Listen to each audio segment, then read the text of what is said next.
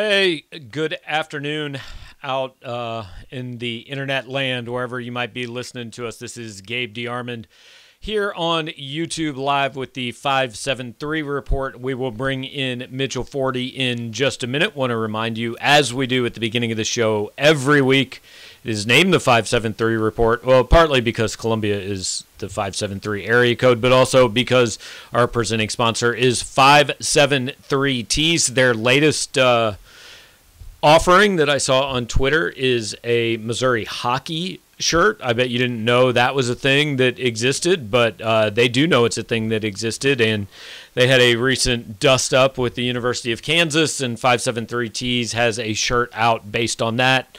Um, the guys down at 573 Tees will. If something happens related to Missouri sports, they're going to have a shirt out related to that within days, if not hours. So make sure you check out all their stuff at 573tees.com. It is nice outside again, so you are allowed to go outside. And if you're in Columbia and want to check out their actual physical location, it's on Alley A, in Alley A, between 9th and 10th Street in downtown Columbia. That's about a half block off Broadway. So go check them out there. Uh, either way, wherever you find them, Twitter, um, on their website in person, make sure to let them know that we told you to go there and buy all of your clothing for the upcoming calendar year. That would be much appreciated on my part, and uh, it would do good business for their part. We now bring Mitchell Forde into the show, and uh, Mitch. Big news! I've got I've got hot takes coming, so get ready. Um, Steve Wilks is leaving to be the Carolina Panthers secondary coach, and here's my take. Okay, like I, it just, I, I don't know. I fail to, it, like this fails to ignite any great passion in me one way or the other. Yeah, I think that makes you a bad YouTuber. I think that the first rule of YouTube is you need great passion, even if you don't actually believe it. We need the hottest of takes. Uh, I, I, kind of agree. Um, I think that the first reaction is always like, you know, why is this terrible or why is this great? And, and also in the off season, you know, things are magnified because there's just not as much going on. Um, my thought is I think Eli Drinkwitz wanted him back that next year. I don't think he was pushed out because I think if they were if Eli Drinkwitz was going to make a change, he would have done it a lot earlier in the coaching cycle. I also think that Eli Drinkwitz figured this was a possibility, and that is why he went out of his way to point out that Blake Baker would be the number two on the staff. And I don't know for sure if he'll get promoted, but it seems likely. And I think that Steve Wilks was fine. Um, but the biggest loss, really, if anything, is probably just the fact that you have to have a third defensive coordinator in three years. I think that you know that could be a little bit of an issue. Um, you know, you don't. Drinkwitz did mention, uh, I guess was it last week we talked to him? Yeah, signing day. He, you know, continuity and scheme is something that he valued, but for the most part, I, uh, I, I don't think this this makes or breaks anything. Yeah, and, that kind of leads to a point. I want to be I want to be clear. Like football is, it's hard. Picking up schemes is not, uh, uh, you know, doesn't just happen in a day. All that I get it. So I'm not trying to downplay that. But we spent like, I guess about nine months last year saying, well, they're just trying to pick up the scheme, right? You know who tends to pick up schemes better? Better players who are like uh, schemes are important. They're they're not meaningless, but you know the players who execute schemes well, the ones who are athletic enough and good enough to be in the right place to begin with. Like sometimes it's not they can't figure it out. Sometimes they just aren't good enough to do it, and it's not whether you're running a four three or a four two five or a three four or a two eight or whatever. It doesn't matter. Just like sometimes the players aren't good enough. Um, there was semi lack of talent, but but here's why I just don't really have any any huge takes on this. So a year ago, almost exactly a year ago, the whole attitude was, "Oh my God, he got a guy who's been an NFL head coach. This is going to be so great for recruiting. This is amazing. How could we ever be so lucky to have this guy as the defensive coordinator at Missouri?" And then it was seven weeks of, "Oh my God, when are we firing this idiot? He has no idea what he's doing." And so now I just can't either think, well, this is the worst thing that's ever happened, or Well, he was obviously pushed out. It just it's college football, man. They'll they'll have another guy be the defensive coordinator. They'll run a scheme that's probably pretty similar. The guys who are good players were going to be good players under Steve Wilks. They will be good players under the next guy. And the guys who aren't very good or just aren't going to be very good no matter what scheme they're in and are probably going to lose their jobs. And you're right, like that doesn't play well on the internet. I could never co-host a show with Stephen A. Smith or Skip Bayless. I could not be on talk radio because it just like we way overthink all this stuff.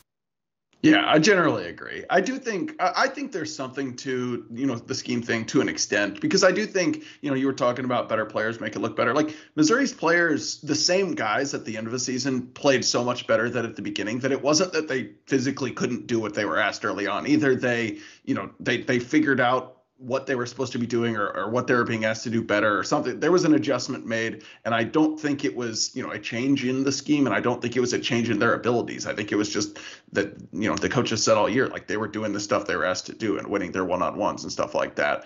Um, but they were clearly capable of doing it all along. So I, I, do think there's something to be said for an adjustment. And I think that I, I mean I I have known nothing about Blake Baker and his past defenses, but like you know I would think there's a decent chance a good coordinator is going to tailor his his scheme somewhat to what you know players are used to. And I don't think that the differences in one defensive scheme to another are typically as drastic as a lot of people think they are. Um, you know, granted, I, I mean I'm coming to this from a novice perspective. I know there are differences, but I I, I think that people over overestimate that sometimes. Um, so yeah, I don't know. I do think it's funny that you know I've seen a few people be like, yeah, man, you know, leaving after one year like i i get it but it's just tough so tough for these kids and i wanted to be like well like would you have said the same thing if, if the defense had finished up the season like it did and you wanted him fired? It's like, gosh, that was a terrible defense coordinator, but we, we can't just do this to the kids that have to learn a new scheme in another year and have to have a new different coach. Like it's part of college football now. Half the players leave too. It happens. Right. And and that's why we have a transfer portal and a one time transfer exception. But you kind of brought up a point that leads to what I wanted to talk about next. So there's a lot of this man, the defense was so much better in the second half. Really? Like, okay, so so I'm just going to run through it. You tell me where this great defense showed up. Was it the team that gave up 28 points to Vanderbilt, which may not have scored 28 points the rest of the year? Was it the team that got pasted 43 6 by Georgia and gave up like 300 passing yards to Stetson Bennett? I'll give you the South Carolina game was good. Um, the Florida game against an inept offense was good.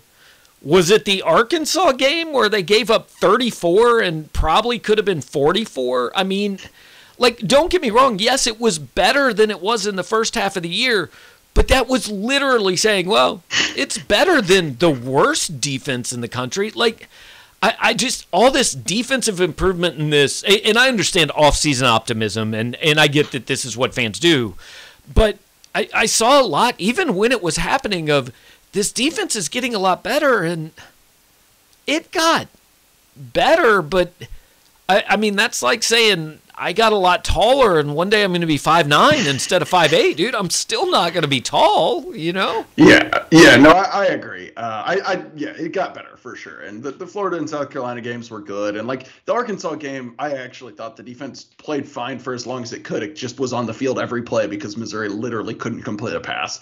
But yes, like I agree. At no point in the year was it like, oh, this defense is nasty. They're gonna like win us a bunch of games in the SEC.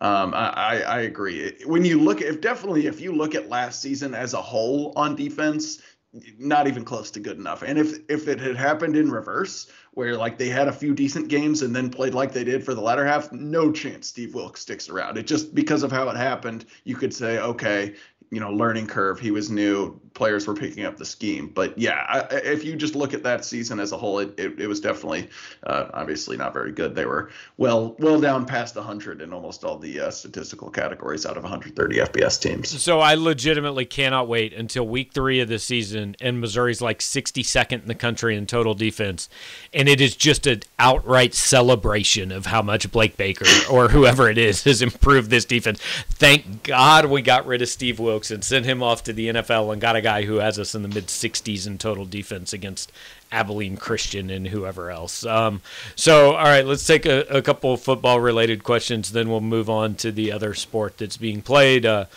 Colby says, "Does Charlie Harbison come back as a full time assistant?" I mean, we were joking about this beforehand.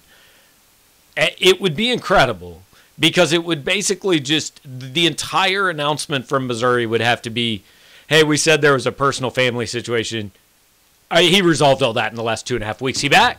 Let's go." Right. I mean, yep. Family, family's good. Football's more important now. I mean, I so I actually really do think from talking to someone that uh, like you know it, Charlie Harbison. I, I've, everyone always assumes like oh parted ways, stepped down from family that he got forced out. I really don't think that was the case. Eli Drinkwitz really likes him, brought him along with him from Appalachian State, made him the associate head coach. I, I do think like that that was someone he wanted to stay on staff. So like yeah, I guess there's a small you know possibility where he you know he says oh yeah Eli Drinkwitz really needs me. I'm going to come back. But I, I, do. I don't think this is something where it's like, oh, Mizzou needs a guy and they're going to call him back up. I, I, I assume that his family situation is still similar and he's going to want to, you know, do that, spend time with them. He's also, I mean, he's pretty old. He's in his 60s, so he might just be kind of, uh, you know, weaning out of the the football ranks a little, or that the all everyday coaching ranks a little bit. But yeah, I, I wouldn't anticipate that.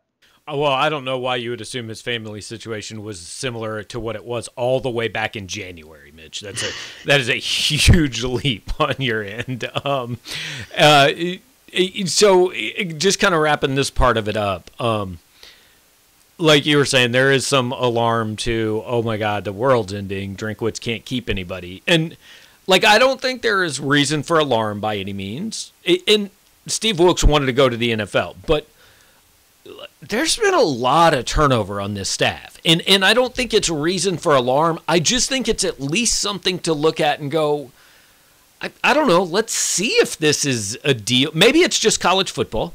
Maybe it's, you know, there's there's probably an individual explanation. I mean, we've kind of gotten the impression that Aaron Fletcher was was encouraged to look elsewhere. We know all the Barry Odom holdovers were encouraged to look elsewhere. You know, Jethro Franklin, clearly a mistake. Wilks, I left for a better job, whatever. You can explain everyone individually, but I'm not saying you got to keep every guy around like Gary Pinkel did for two decades.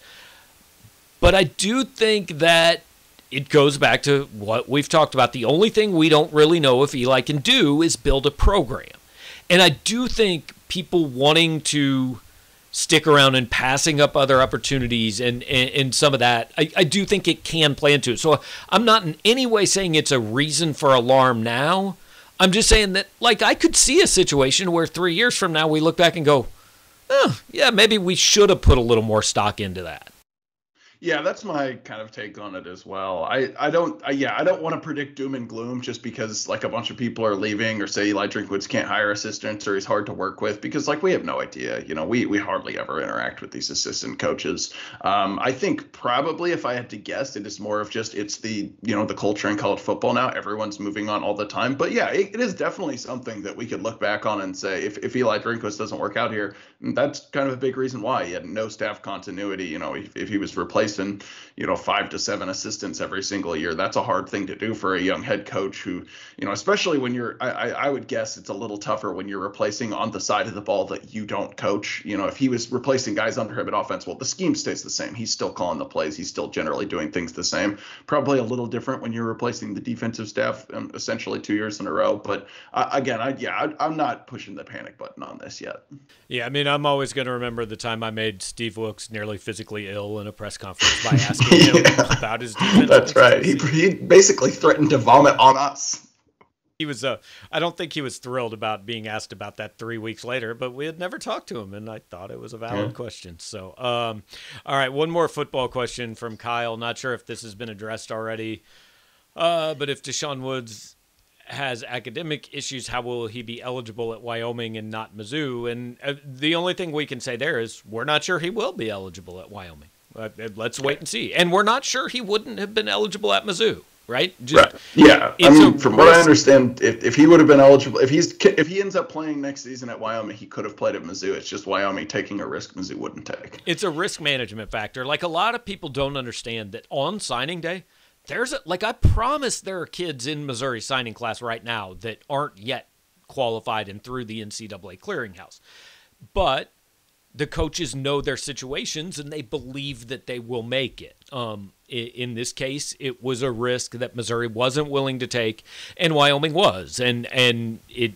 may or may not work out for Woods, and, and we'll see where it goes from uh, from here. But but that's the situation. Um, AU Stock says, "Well, I thought we might be talking about a coaching change at Mizzou, but not that coach." So um, that kind of segues nicely into. Um, so I was watching Auburn, Arkansas. This really good game, great atmosphere, NBA players on the the court, arena record. Uh, you know, Duncan's the game. They shut the lights out. Everybody storms the floor. Eric Musselman rips all his clothes off because that's what happens in Fayetteville when Arkansas wins a game. And then I turn the channel to the SEC network. I'm like, this doesn't really feel like the same sport to me. Like, what's happening here? Yeah, that but that end of the game dunk and the uh, little like twirl onto the Auburn player. I don't know if it was intentional, but just incredibly disrespectful, and I mean that as a compliment. I loved it. Um, yeah, the Mizzou game. I don't know. Like I I am far past the point of getting uh, really worked up either way about any any Mizzou game because they're quite meaningless at this point, other than just another notch in either the win or loss column that we'll revisit at the end of the year but it did it, it felt to me like a bit of a relapse. And uh, i know you touched on that a little bit in your post game thoughts. It was just it was like watching a game from a couple months ago where they they settled for a bunch of threes that they of course didn't make. Foul trouble for kobe brown was an issue. And like they hung in there but ultimately i don't know they were an eight point underdog. They lost by eight. They you know for most of the game you'd say vandy was the better team. It was just kind of blah. Right, and the problem is being an eight-point underdog to Vandy. Um, so I, would like to. I, am not going to name the player here because I feel like that's disrespectful. But there was a running joke on Press Row last year that if this guy shoots a three in a game, he should have a hand chopped off. And if he shoots a second three in a game, he should have his other hand chopped off. And then he only can shoot two threes. Like there's no, he's not going to shoot any more threes after that. So would it be going too far to just chop all of their hands off so that they cannot shoot a three? Would that be extreme in your opinion? No, I mean I think it makes sense. It would make it also harder to shoot twos, which is an issue. I mean, and generally and play basketball, but it might be it that. might be worth it. I mean, at least at least make an example. Um, yeah, and honestly, I will say this: like Cuonzo was definitely a little more. He was a little more critical after the game than I've seen him in a while. You know, usually after games, it's just like tough one. We'll learn a lesson. We'll get better. You know, thought we did some good things, not enough. He, was pretty upset last night, basically saying, you know, I said coming in, we said coming in, we we need to not settle for threes, and they just settled and took comfortable shots in the first five seven minutes, set the tone, and were never able to really get going and attack. And you know, he basically said, if you're not going to execute the offense, your play your playing time will be dict- will be affected, and uh, that was I think a not so subtle hint at the point guard who didn't play at all in the second half. So, I mean, like I don't know, I I'm not absolving him from blame by any means, but I do think it's it's one of these things where you know you you can get to a, a point in the year and it's like I don't know if guys kind of tune it out. I don't know if you know because Vanderbilt plays defense in a way with with with their big guys that it was just easier to shoot threes. What happened? But clearly that was uh, that was not the plan going in. You know when I was most upset in that game when and I could be wrong on who it was. I, I think it was uh, was uh, Ronnie DeGray that made the first one, but I don't know. But basically, when Missouri went from 0 for 15 from three point range to 1 for 16, I was actually uh, like, I legitimately wanted 0 for 22. I was rooting for that at that point because it's not like 5 for 25 ended up winning you the game anyway. I Right. 0 for 22 would be cool. 5 for 25 yeah. is just bad. Yes, yeah, it was bad. And and also I will say too, and like I get that they shouldn't have settled for so many shots, but uh, they, a lot of them were just they were not hard shots. They were open shots that most college basketball players should make. But on this team, that's that still doesn't mean it's a good shot. We've seen that these guys aren't great shooters. Uh, by the way, when I was most mad last night was Mizzou did hit that last three, that corner three, to make the score 68 62, which was my exact prediction for the game. I've never gotten one of these right. And then they fouled with like nine seconds left to let Vanderbilt shoot free throws. So I would not be super upset if DaJuan Gordon got his scholarship pulled because I think he was the one who fouled.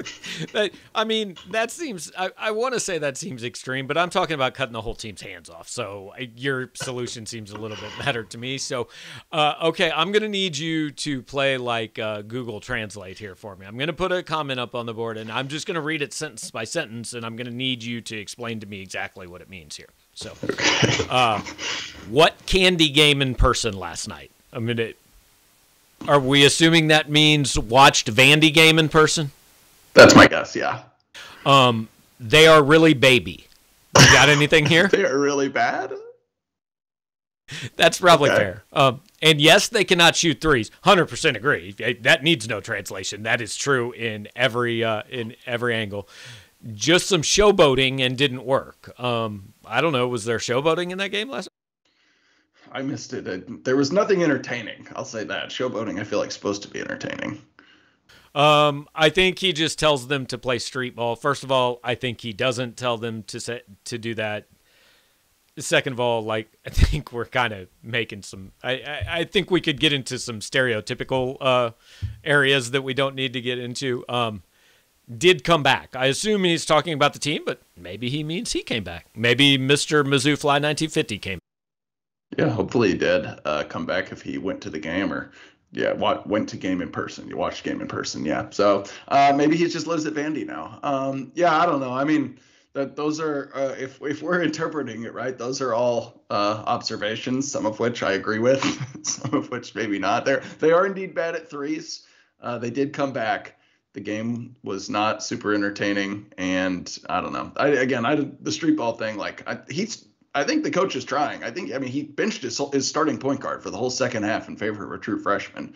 But again, then it's very easy to then say, you know, in college, well, he recruited those guys, so it's still his fault. And I can't really argue with that. Right. It's all he's the head coach, he's the GM, he's the president, he's the owner. Well, he's not the owner, but but you know all of that. Um, we get it. It was not great. Um, it just was another game that happened and went kind of the way we thought it was going to go. Um, Todd Julian says Kaleb Brown looked quicker than I thought he'd be. He has to play even though he isn't ready yet. And somebody asked me about Kaleb Brown in the mailbag, and I'm I I want to be like kind of careful here, but he is better as a freshman than I thought he would be. It, I think it's fair to say he might be the best point guard on this team, right? Yeah, I mean, Probably, yeah. I don't I, like. I think I still kind of think Boogie Coleman is a better college player right now if he could play the position he's meant to be playing. But yes, if, if you're talking about who's the best point guard, I would take Kaleb Brown. Now that said, is Kaleb Brown a starting point guard on a team in the SEC that competes for an NCAA tournament bid? I just no. Uh, not not freshman, not true freshman Kaleb Brown. No. Right, and I'm not sure junior Kaleb. Maybe Uh, we'll see where he is in two years, but it's kind of like I, I think if Missouri was a good team, Kobe Brown wouldn't have a bunch of 30 and 15 games. Like somebody has to.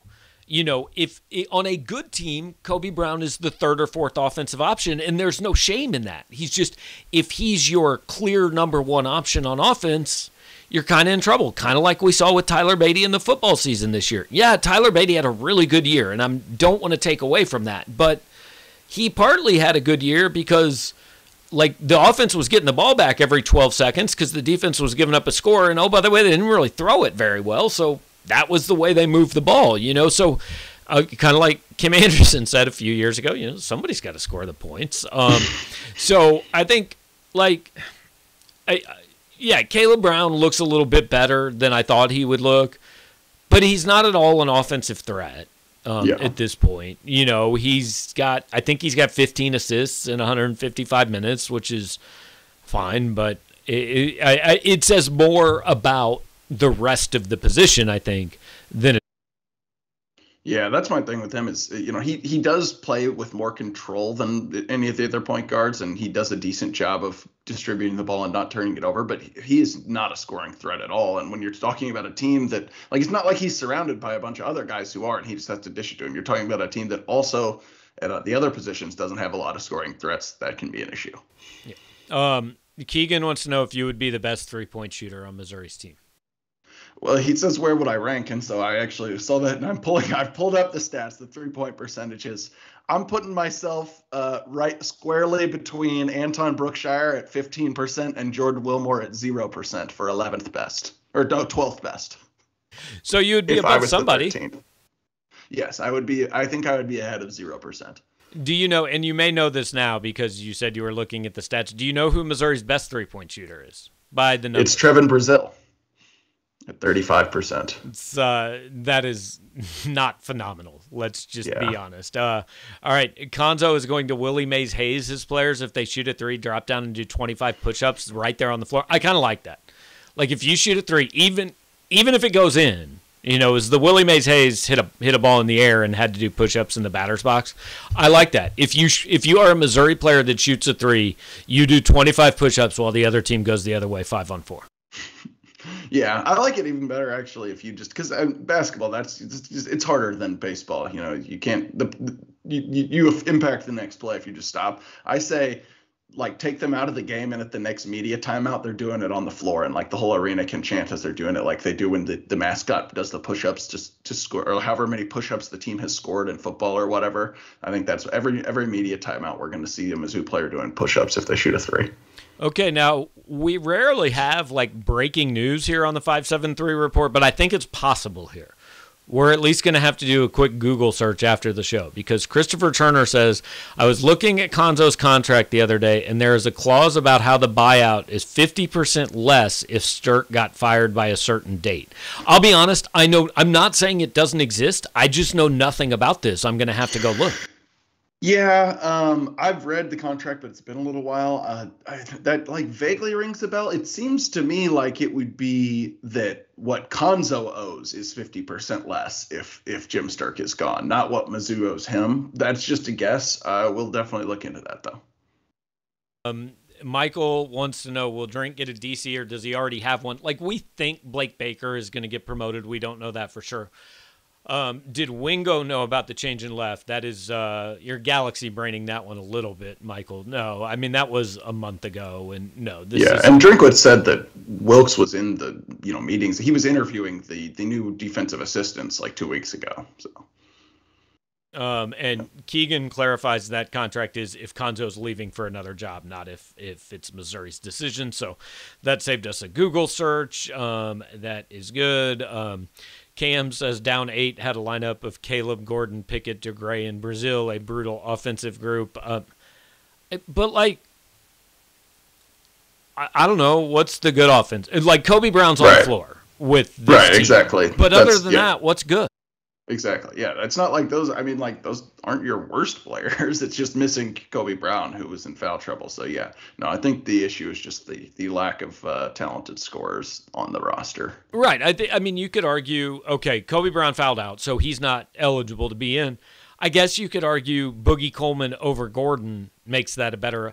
But Anton Brookshire's not helping it. Yaya Keita's right. not helping it. Jordan Wilmore's not helping it. I mean, Davis Davis can score sometimes, but he's also very streaky. I mean, when he's get when he's off, he's off. So overall, like it's just again, we are spending so much time looking for eight million different. They just don't have enough talent, and that's on the right. coach. And I'm not removing blame for that from the coach, but they just haven't recruited well enough in the last four years to be a good team, and we'll we'll see where that goes. Um, so I figured it would mostly be Steve Wilks and basketball. I don't know, Mitch. Is there is there anything else that like we should talk about? Not really. I can't think of anything else. Uh, there's another basketball game Saturday. I know that. I'm sure we'll we'll get to that point when we get there. But yeah, no, that's that's all I got. I'm a little disappointed at the 7:30 start time. I'm hoping maybe we get a snowstorm that moves it up to two, but it's supposed to be like 50 degrees, so I don't think that's going to happen. Yeah, I don't like your chances on that one. All right. Well, thanks for hanging out. I know you got a big uh, radio doings and such, and I got to go uh, talk to Mookie Cooper. So we'll uh, we'll do all that and talk to you another time. Sounds good. All right, that is Mitchell Forde. I am Gabe DeArmond. This has been the 573 report brought to you by 573 Tees in downtown Columbia on the internet at 573tees.com. You can check them out, get anything that you need to get Mizzou related, Chiefs, Cardinals, Blues, anything else. Uh, check them out and um, tell them that Power Mizzou sent you. You heard about it on this show. We would appreciate it. Before you leave this little uh, online chat room here, Uh, please hit the like button, subscribe to the YouTube channel if you're listening on the podcast, which I will post momentarily. We would appreciate it if you would leave a nice review. Uh, I think they do stars and such on the podcast apps. So do that. Much appreciated. We will be back next Wednesday on the 573 report. Thanks for watching.